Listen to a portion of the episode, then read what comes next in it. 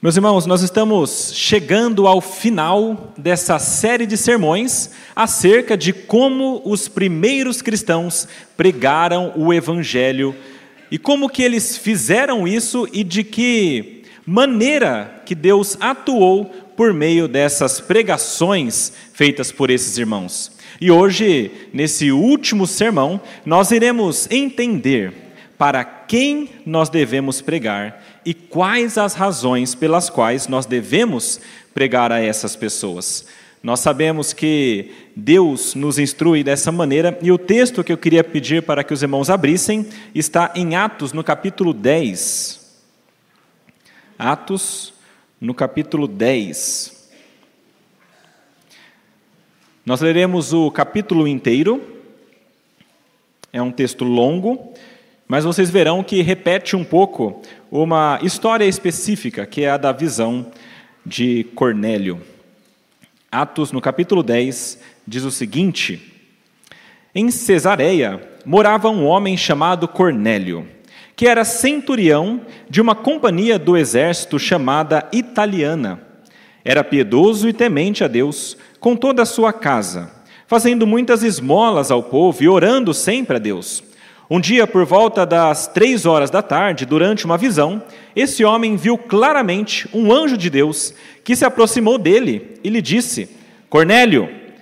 Este, fixando nele os olhos e possuído de temor, perguntou: O que é, Senhor? E o anjo lhe disse: As suas orações e as suas esmolas subiram para a memória diante de Deus. Agora, envie mensageiros a Jope e mande chamar Simão que também é chamado de Pedro. Ele está hospedado com Simão, curtidor, cuja residência está situado, situada à beira-mar. Logo que o anjo que lhe falava se retirou, Cornélio chamou dois dos seus servos e um soldado piedoso dos que estavam a seu serviço, e depois de lhes explicar tudo, mandou que fossem a Jope. No dia seguinte, enquanto eles viajavam e já estavam perto da cidade de Jope, Pedro subiu ao terraço por volta do meio-dia, a fim de orar. Estando com fome, quis comer, mas enquanto lhe preparavam a comida, sobreveio-lhe um êxtase. Viu o céu aberto e um objeto como se fosse um grande lençol que descia do céu e era baixado à terra pelas quatro pontas, contendo todo tipo de quadrúpedes répteis da terra e aves do céu. E ouviu-se uma voz que se dirigia a ele: Levante-se, Pedro, mate e coma. Mas Pedro respondeu: De modo nenhum, Senhor, porque nunca comi nada que fosse impuro ou imundo. Pela segunda vez a voz lhe falou: Não considere impuro aquilo que Deus purificou. Isso aconteceu três vezes, e em seguida aquele objeto foi levado de volta para o céu. Enquanto Pedro estava perplexo sobre o que seria o significado da visão, eis que os homens enviados por Conélio, tendo perguntado pela casa de Simão, pararam junto à porta. Chamando, perguntaram se ali estava hospedado Simão, que também é chamado de Pedro. Enquanto Pedro meditava a respeito da visão, o Espírito lhe disse: Estão aí três homens à sua procura. Portanto, levante-se, desça e vá com eles, sem hesitar porque eu os enviei. Então Pedro desceu e disse àqueles homens: Eu sou a pessoa que vocês estão procurando. O que os traz até aqui? Então disseram: O centurião Cornélio, homem reto e temente a Deus, e tendo bom testemunho de toda a nação judaica, foi instruído por um santo anjo a mandar chamar você para a casa dele e ouvir o que você tem a dizer. Pedro, então, convidando-os a entrar, hospedou-os. No dia seguinte, Pedro se aprontou e foi com eles. Também alguns irmãos dos que moravam em Jope foram com ele. No dia seguinte, Pedro chegou a Cesareia. Cornélio estava esperando por eles, tendo reunido seus parentes e amigos mais íntimos. Quando Pedro estava por entrar, Cornélio foi ao seu encontro e, prostrando-se aos pés dele, o adorou. Mas Pedro levantou, dizendo: Levante-se, porque eu também sou apenas um homem. Falando ele com Pedro, Falando, falando com ele, Pedro entrou, encontrando muitos reunidos ali, a quem se dirigiu, dizendo: Vocês bem sabem que um judeu está proibido de se juntar a um gentil ou de entrar na casa dele. Mas Deus me mostrou que não devo considerar ninguém impuro ou imundo. Por isso, uma vez chamado, vim sem vacilar. E agora pergunto: por que motivo vocês mandaram me chamar? Cornélio respondeu: Faz hoje quatro dias que, mais ou menos por esta hora, às três da tarde, eu estava orando em minha casa. De repente, se apresentou diante de mim um homem vestido com roupas resplandecentes, que disse: Cornélio, a sua oração foi ouvida e as suas esmolas foram lembradas na presença de Deus. Envie, pois, alguém a Jope e mande chamar Simão, que também é chamado de Pedro. Ele está hospedado na casa de Simão Curtidor, à beira-mar. Portanto, sem demora, mandá-lo. E você fez muito bem em vir. Agora estamos todos aqui, na presença de Deus, prontos para ouvir tudo o que o Senhor ordenou a você. Então Pedro começou a falar. Ele disse: Reconheço por verdade que Deus não trata as pessoas com parcialidade. Pelo contrário, em qualquer nação, aquele que o teme e faz o que é justo lhe é aceitável. Esta é a palavra que Deus enviou aos filhos de Israel, anunciando-lhes o evangelho da paz por meio de Jesus Cristo. Este é o Senhor de todos. Vocês sabem o que aconteceu em toda a Judéia, tendo começado na Galiléia, depois do batismo que João pregou, como Deus ungiu a Jesus de Nazaré com o Espírito Santo e com poder. Jesus andou por toda parte, fazendo bem e curando todos os oprimidos do diabo, porque Deus estava com ele. E nós somos testemunhas de tudo que ele fez na terra dos judeus e em Jerusalém. Depois, eles o mataram, pendurando-o num madeiro.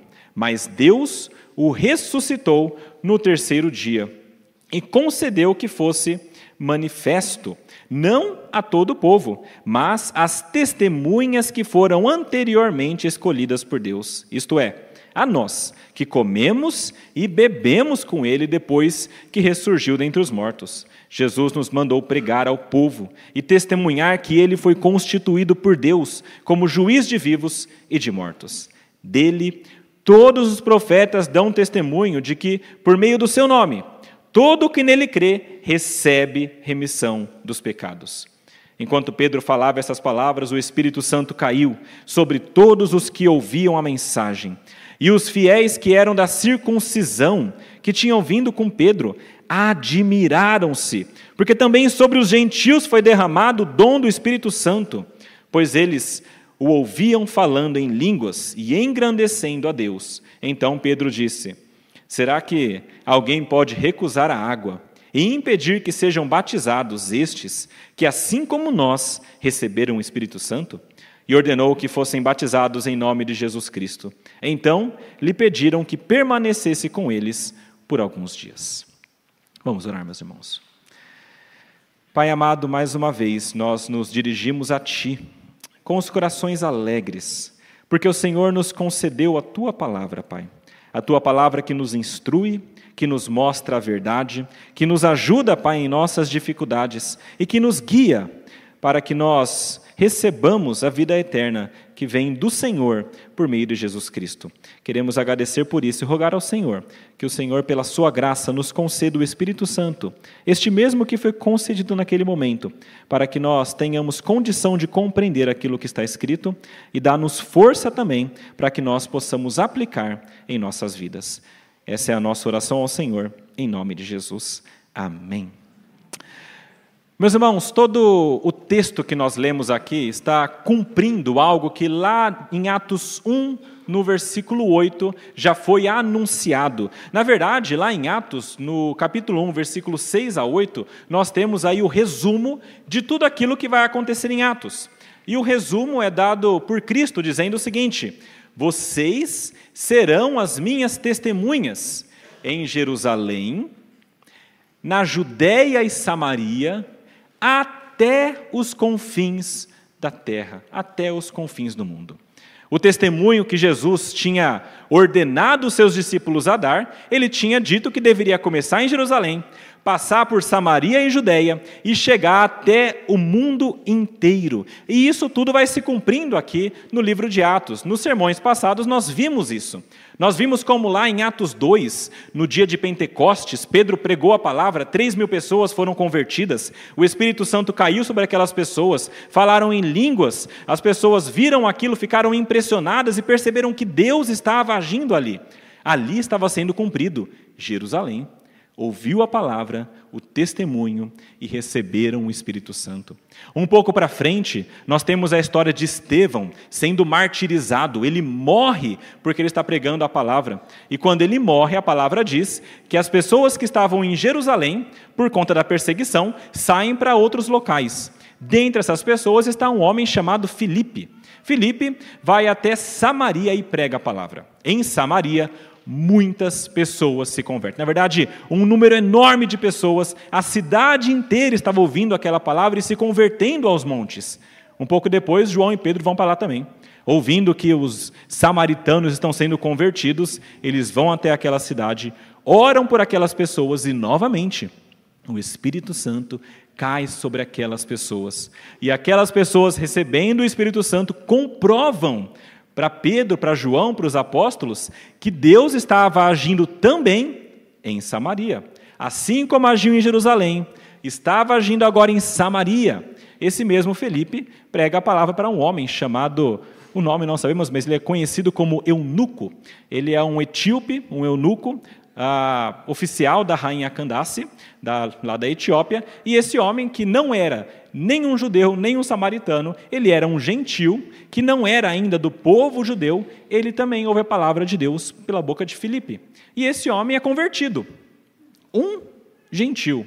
Nesse momento, Deus começa a abrir as portas para que todo mundo ouça não apenas judeus, não apenas samaritanos, mas também todos os gentios, aqueles que não são judeus, dentre os quais se incluem eu e você, possivelmente, que está aqui nesse culto nessa manhã. Todos os gentios começaram a ser alcançados naquele dia em que o eunuco foi convertido.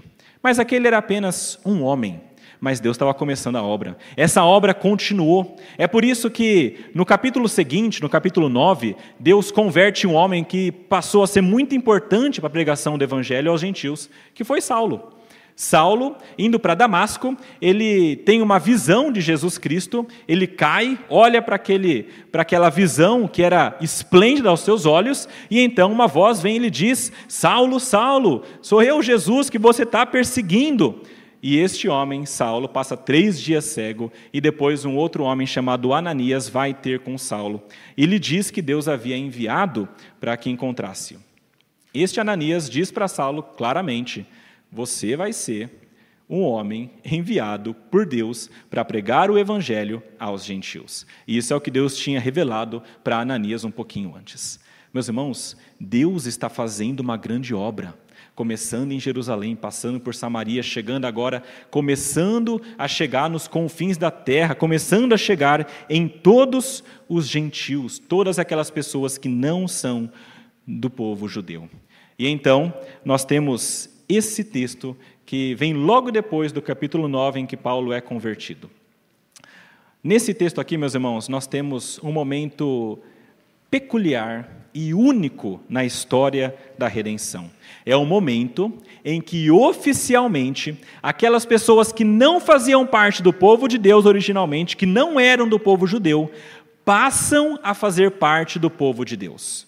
Nós temos o relato de que o Espírito Santo caiu sobre aqueles homens, eles começaram a falar em línguas e eles foram também batizados. Esse é o momento em que os confins da terra começam a ser alcançados e, de fato, eles são incluídos no povo de Deus. Bom, olhando para esse texto que nós lemos, o que eu queria hoje é focar especificamente na pregação. E o que eu queria que nós olhássemos para esse texto e retirássemos dele é qual é a nossa missão. E tem uma frase ou uma ordem que, na verdade, é a principal desse texto que eu gostaria que ficasse em nossa mente. E é a seguinte: pregue a todos. Pregue o evangelho a todos. Se você sair desse sermão e não lembrar de nada, lembre-se disso. A ordem é: pregue a todos. E há três razões que esse texto nos dá para que nós preguemos o evangelho a todos. A primeira delas é que todos precisam de Jesus. Queridos, não há uma pessoa nesse mundo que não precise de Cristo. Isso porque sem Cristo nós estamos perdidos e cegos. Existe uma história na Índia, é um conto, na verdade, e essa história fala de, fala de sete sábios cegos que viviam juntos. E então, um certo dia, esses sete sábios encontram um grande elefante, mas eles são cegos. Eles não conseguem olhar para o elefante como um todo. Então, cada um deles chega-se ao elefante e começa a tatear o elefante. E cada um pega em uma parte do elefante, vai tentando compreender o que era aquele grande animal. Um deles falou que se tratava de um ser gigantesco, muito forte. Ele diz que ele podia tocar os seus músculos, eles não se movem, parecem paredes. O outro falou: Isso é bobagem. Na verdade, ele estava tocando ali na presa do elefante e ele falava: Esse animal é pontudo, como uma lança, uma arma de guerra. Ambos se enganaram, disse um outro. E ele apertava a tromba do elefante e falava: Esse animal aqui é idêntico a uma serpente. Não morde porque não tem dentes na boca. É uma cobra mansa e macia. E um outro falou: Vocês estão totalmente alucinados que mexia as orelhas do elefante. Esse animal não se parece com nenhum nem outro. Seus movimentos são ondeantes, como se o seu corpo fosse uma enorme cortina ambulante. Vejam só, todos vocês, mais um falou. Irritou-se o sexto sábio, tocando a pequena cauda do elefante. Esse animal é como uma rocha com uma cordinha presa no corpo. Posso até me pendurar nele. E assim ficaram horas debatendo entre os seis sábios, até que o sétimo sábio, que era cego também, agora habitava a montanha, apareceu conduzido por uma criança. Esse sábio havia se retirado e agora estava retornando. Ouvindo a discussão, pediu ao menino, era uma criança que enxergava, que desenhasse no chão a figura do elefante. Quando tateou os contornos do desenho, percebeu que todos os sábios estavam certos e enganados ao mesmo tempo. Agradeceu ao menino e afirmou: Assim os homens se comportam diante da verdade. Pegam apenas uma parte, pensam que é o todo e continuam tolos. Meus irmãos, não são assim todos os seres humanos que olham para a realidade que está diante deles e não conseguem compreendê-la por completo, e assim pegam a parte, consideram como se fosse o todo e passam a viver de acordo com essa parte? Isso é especificamente interessante porque esse é, essa é uma história da Índia. E a Índia é particularmente ah, adepta a várias divindades. Na verdade, a Índia, ela, alguns estudiosos dizem que na Índia existem aí cerca de 330 milhões de deuses. Outros dizem que esse número chega perto de um bilhão de deuses. E ainda outros que falam que lá existe um Deus para quantas pessoas existirem. É assim, cada pessoa tem a sua divindade. E isso por quê? porque naquela cosmovisão, naquele entendimento, cada pessoa também tem uma percepção da realidade. Mas a grande verdade, meus irmãos, é que se nós formos deixados a nossa própria visão da realidade, o que nós conhecemos, o que nós tateamos, nós jamais chegaremos ao conhecimento pleno da realidade. Nós precisamos que alguém que vê nos mostre. Nós precisamos que alguém que conhece a realidade toda nos mostre o que é de fato essa realidade. O que o menino fez para aqueles homens é o que a palavra nos faz. É o que a palavra nos mostra. Deus, pela sua graça, deixou a palavra dele para nos mostrar a realidade como ela é. E por meio do conhecimento dessa palavra é que nós chegamos ao conhecimento de quem é Deus de verdade. O que é esse universo que ele criou? Quem é que nós somos? O que é que nós estamos fazendo aqui? Como é que nós cabemos aqui nesse mundo? Mas as pessoas continuam tateando, porque elas continuam cegas. E há dentre, dessas, dentre essas pessoas que estão cegas, pessoas que são, de certa maneira, tementes a Deus, buscando desesperadamente uma luz. São pessoas que sabem que existe um Deus, mas elas não conseguem chegar até esse Deus. Esse texto fala de um homem chamado Cornélio que era assim. Ele era um homem temente a Deus. Ele era um homem piedoso. Esse homem piedoso não conseguia chegar ao conhecimento pleno de Deus. Mas ele fazia tudo aquilo que se esperava de um homem bom, de um homem religioso. Ele estava próximo da religião dos judeus, mas ainda assim não era um judeu, um judeu. Essa designação de Cornélio que nós temos no texto, que era um homem piedoso e temente a Deus, é uma designação que em Atos aparece para outros homens também, que não eram do povo judeu. Na verdade, Atos trata ah, dos seres humanos em algumas categorias. Uma delas são os judeus, aquelas pessoas que de fato participavam do judaísmo, que eram circuncidadas. Outra delas eram os judeus prosélitos, que eram pessoas que não eram judeus, mas tinham se aproximado do judaísmo e então se tornaram judeus, foram circuncidados e seguiam toda a lei judaica. Havia homens como Cornélio, que eram pessoas tementes a Deus e piedosas. Não eram judeus, não tinham se tornado judeus prosélitos, mas de alguma maneira seguiam o Deus de Israel e entendiam que esse Deus era o Deus verdadeiro. E havia também aqueles que não temiam a Deus. Esses eram os outros gentios. Esse Cornélio, ele fazia coisas que os judeus admiravam. Ele dava esmolas, ele orava. As esmolas, inclusive, diz aqui que dava ao povo e na palavra aqui do grego tem a ver com o povo de Israel. Então ele entregava esmolas ao povo de Israel, ajudava aquele povo, por isso que o povo também o via com bons olhos. Ele fazia orações nas horas específicas, possivelmente aqui nas às nove da manhã, meio-dia e também às quinze horas. Todas as horas em que os judeus também faziam as orações, ele tentava seguir da melhor maneira possível e demonstrava que ele era um homem temente a Deus. Ele era um homem temente a Deus e sedento pela palavra de Deus. E é claro que ele era sedento, porque aqui mostra que ele tem essa visão, e quando ele tem a oportunidade de ouvir alguma coisa que vem de Deus, ele imediatamente pega as pessoas que estão ali e diz: Vocês vão lá agora e tragam esse homem, porque eu tenho que ouvir o que ele vai falar. Tem que ser agora. No dia seguinte, eles já estavam lá buscando Pedro. Esse homem aqui, quando Pedro chega, ele sai correndo ao encontro de Pedro. Tamanha era a sua sede. E ele se prostra em terra, com a testa na terra, se colocando diante de Pedro. Eu preciso ouvir essa mensagem.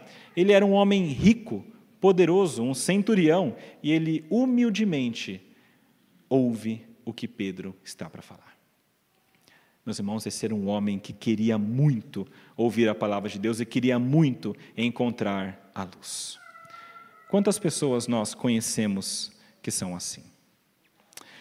Nós sabemos que elas temem a Deus de uma certa maneira, nós sabemos que elas sabem que existe um Deus todo-poderoso, às vezes elas até ah, reverenciam a palavra de Deus, tentam ter uma vida reta diante do Senhor, diante dos padrões que elas conhecem, tentam fazer o bem às outras pessoas. Essas são as pessoas que às vezes, ou muitas vezes, nós falamos: olha, só falta ser crente.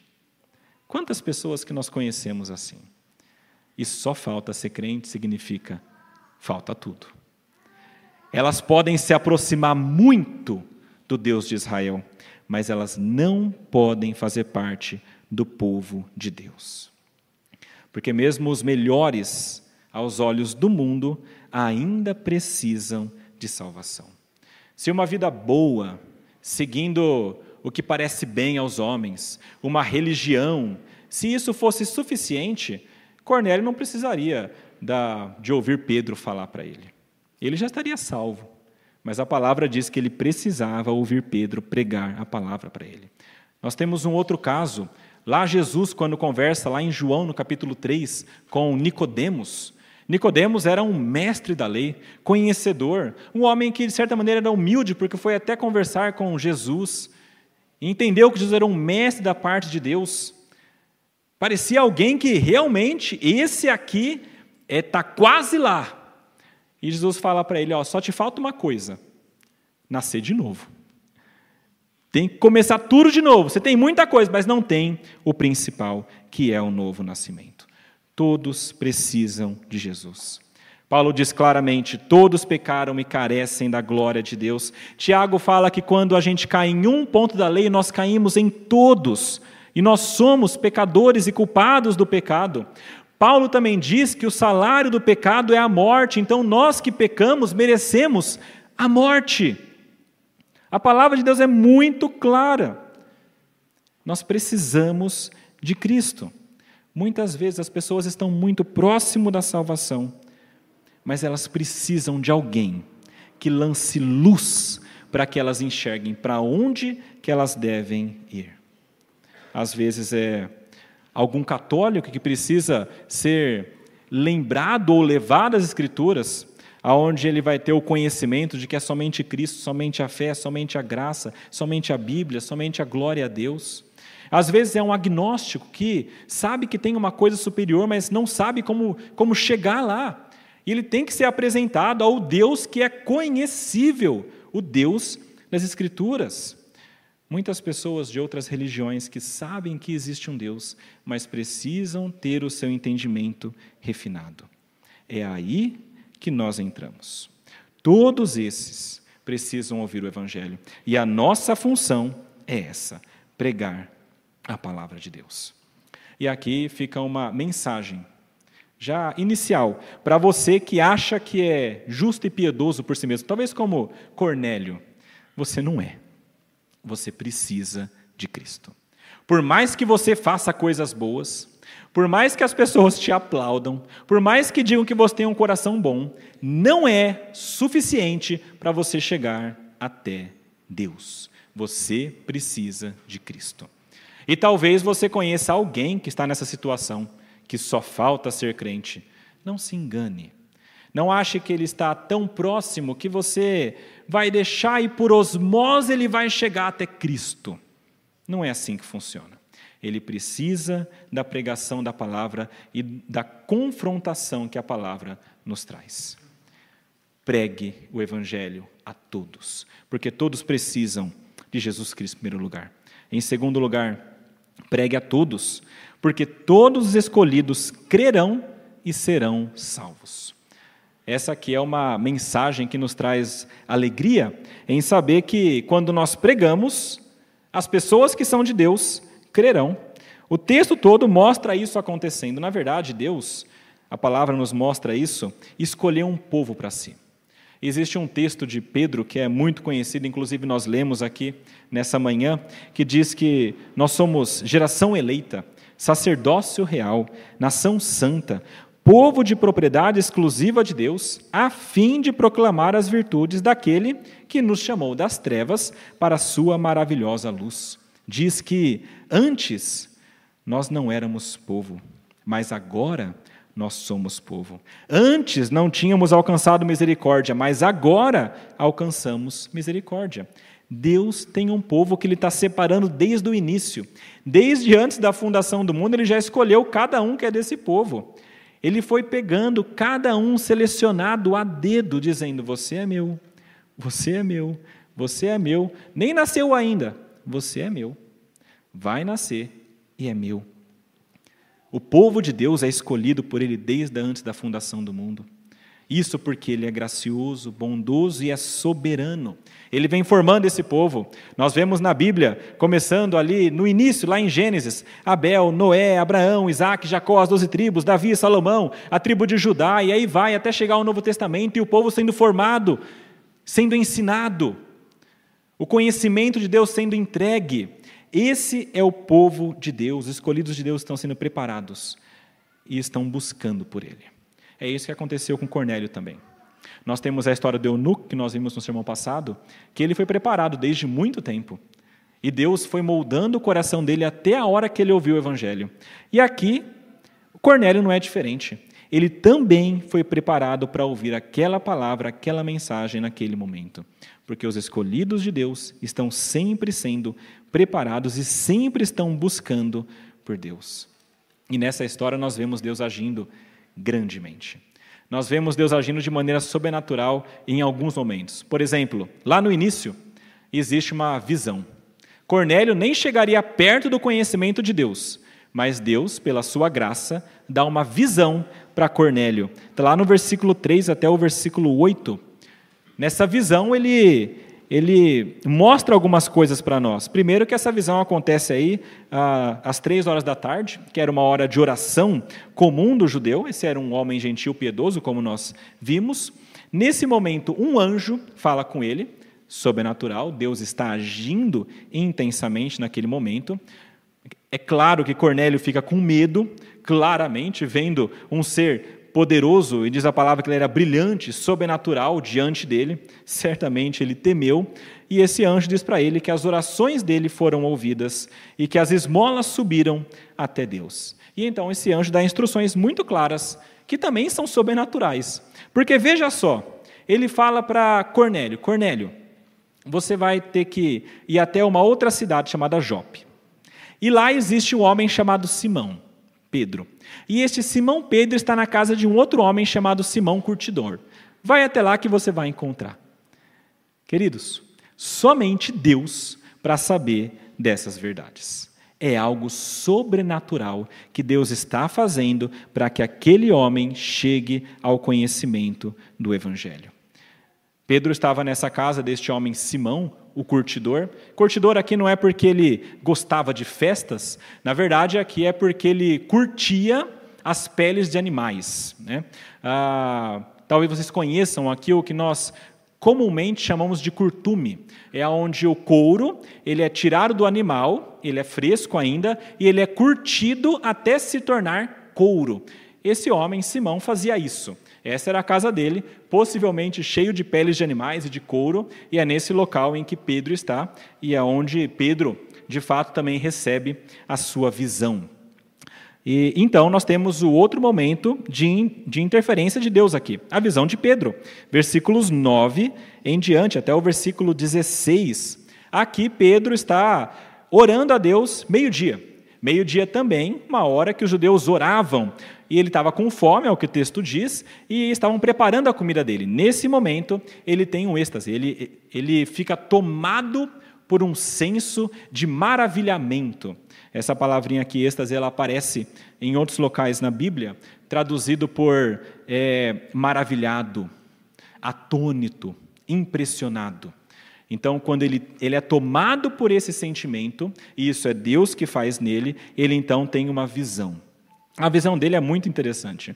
Ele olha, ele vê os céus abertos, que é uma, é uma, é uma expressão que é utilizada para dizer que Deus vai falar, e então desce desses céus abertos um lençol, preso pelos quatro pontos de cada lado, e dentro desse lençol, todo tipo de animais. Aqui fala que tinha todo tipo de animais. Na verdade, quando a gente olha aqui a, a, descrição dos animais, é a mesma descrição que aparece lá em Gênesis, quando fala da criação. Todos esses tipos de animais estavam nesse lençol. Basicamente, todos os que eram puros e os animais também que eram impuros diante dos judeus. Vocês sabem que os judeus têm regras bastante específicas com relação à dieta.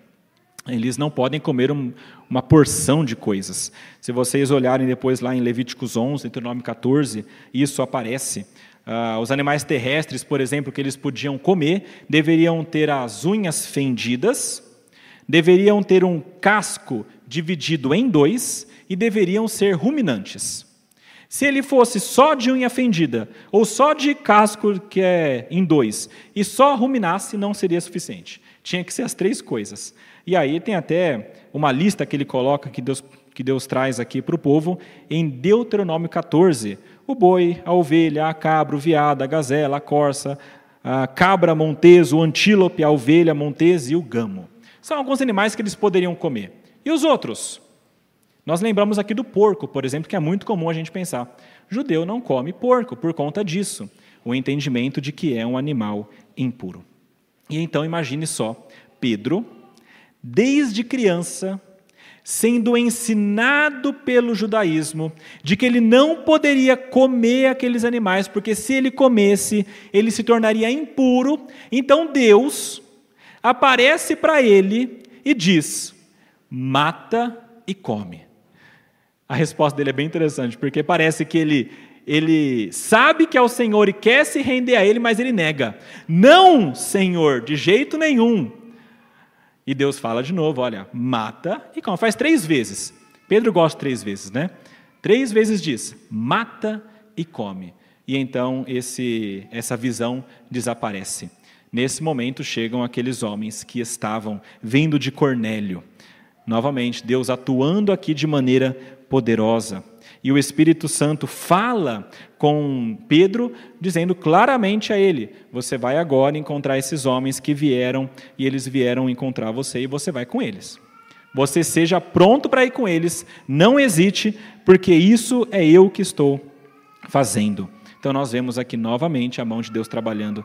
E nós temos também, é claro, a descida do Espírito Santo. Acontece no finalzinho, mas Deus também agindo poderosamente para aquelas, para aquelas conversões. O que isso aqui nos ensina, meus irmãos? Deus faz de tudo e fará de tudo para salvar os seus escolhidos. Se alguém foi escolhido por Deus, não há nada nesse mundo criado que irá, de alguma maneira, impedir. Por mais que tentem, Deus alcançará aqueles que são dele. E ele moverá céus e mares, se for necessário, para chegar àquelas pessoas que são dele. Porque esse Deus tem um povo. E se ele escolheu esse povo, ele vai até o fim. Agora, para que essas pessoas se acheguem a Deus, nós sabemos a verdade que nós temos visto várias vezes no livro de Atos. Nós precisamos pregar. O meio pelo qual Deus escolheu para levar o evangelho até as pessoas que são dele é a pregação da palavra. Nós somos o meio propagador escolhido por Deus. O meio que o evangelho encontra de chegar àquelas pessoas. Não é o plano de Deus que as pessoas, de repente, sejam convertidas sozinhas. Não é o plano de Deus que pessoas sejam convertidas pela voz de um anjo. Não está no plano ordinário de Deus que pessoas sejam convertidas pela contemplação da natureza. Nós temos relatos parecidos assim, né?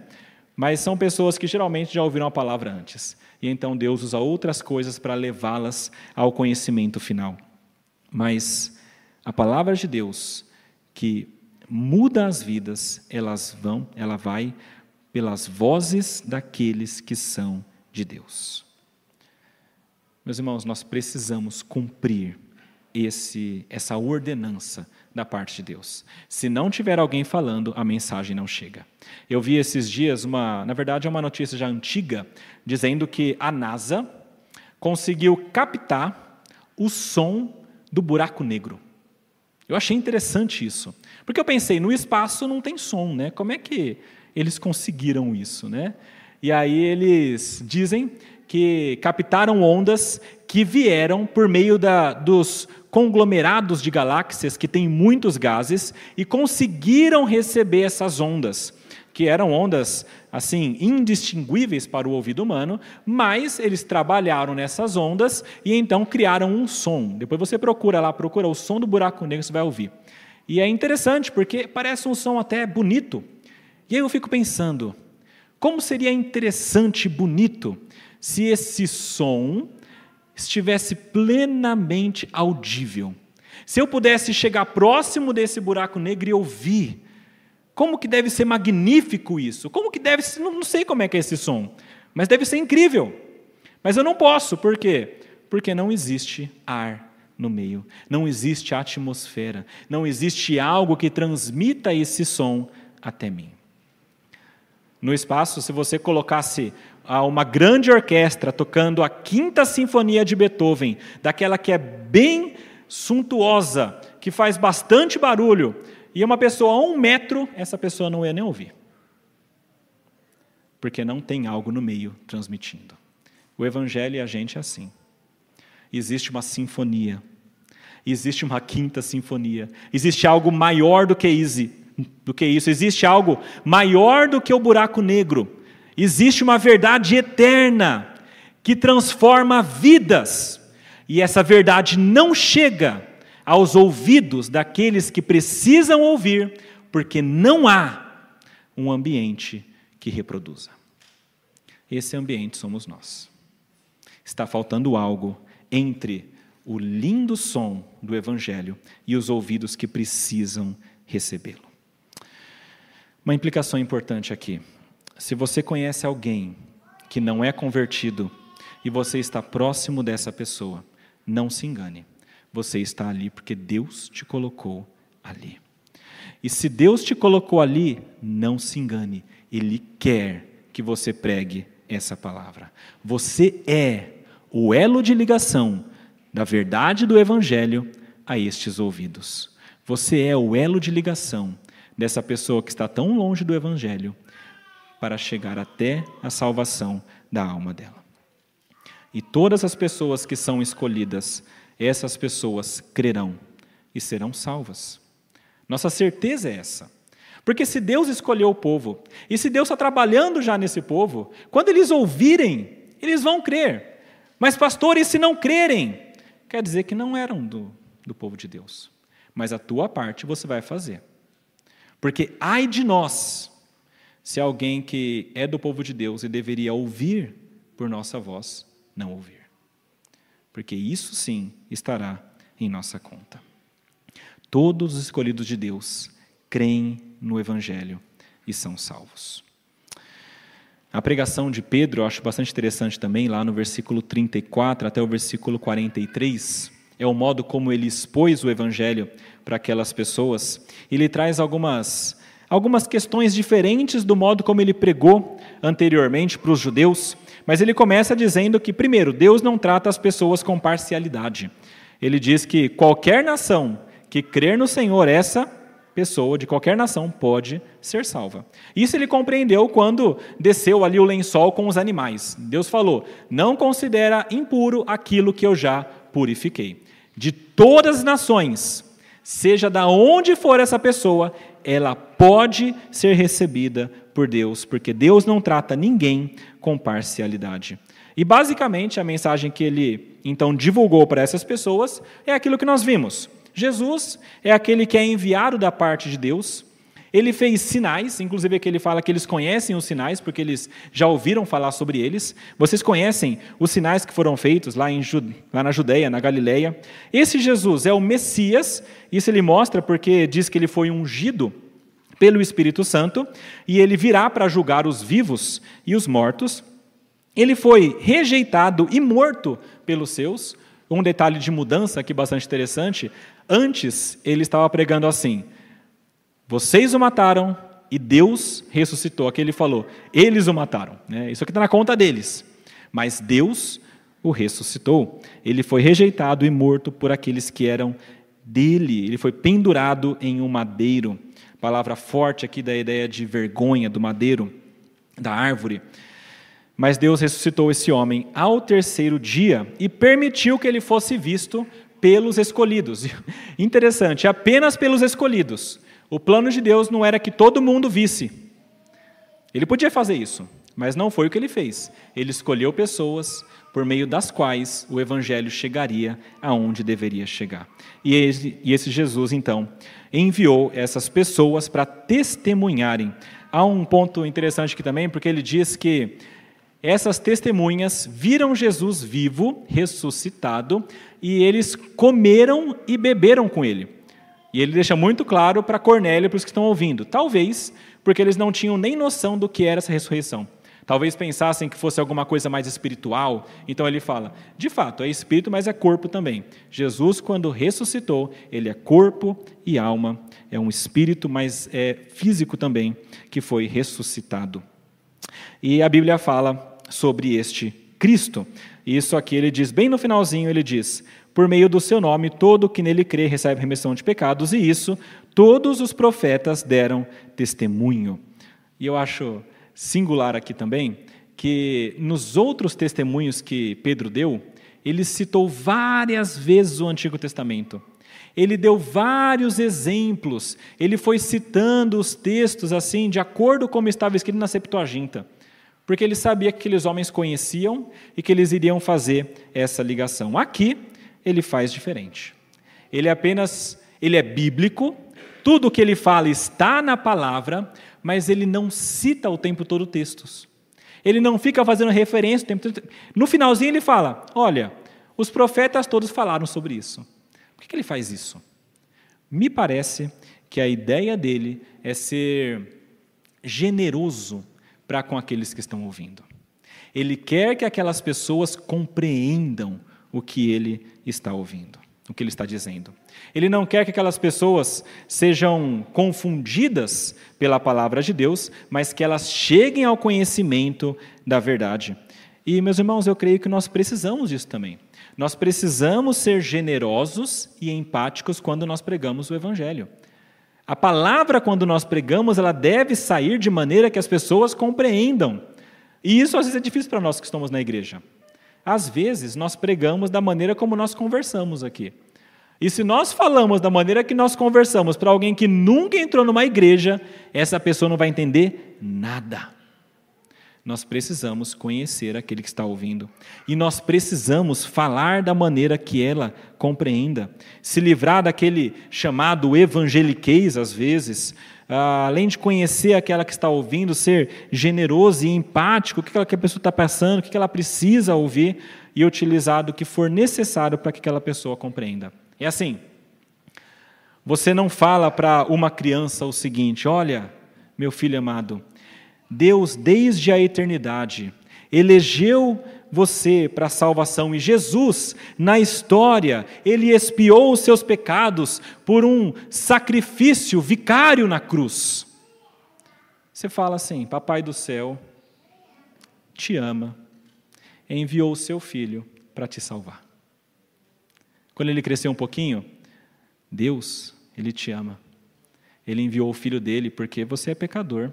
Você fez coisas que desagradam ao Papai do céu. E esse, esse Deus, ele condena. E Jesus Cristo morreu no seu lugar. E você vai a cada vez mais crescendo.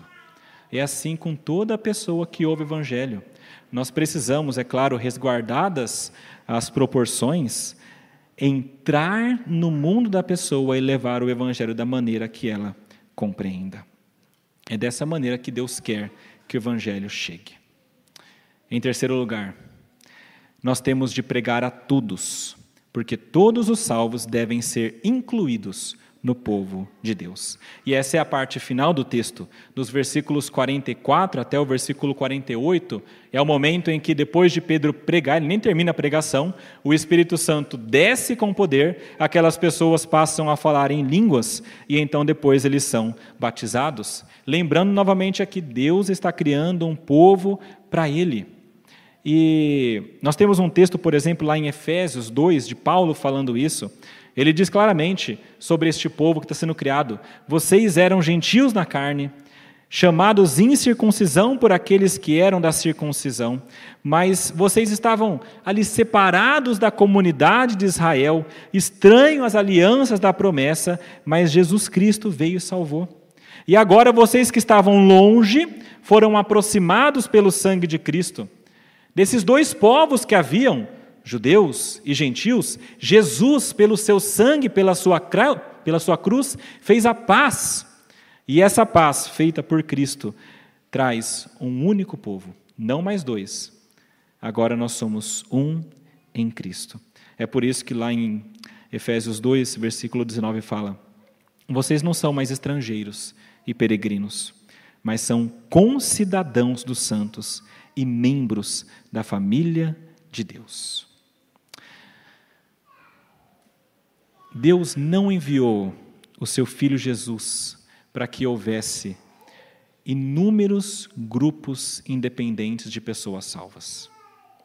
Deus enviou o seu filho Jesus para que houvesse um único corpo de pessoas salvas. Um único povo. O povo que ele comprou, o povo que ele escolheu.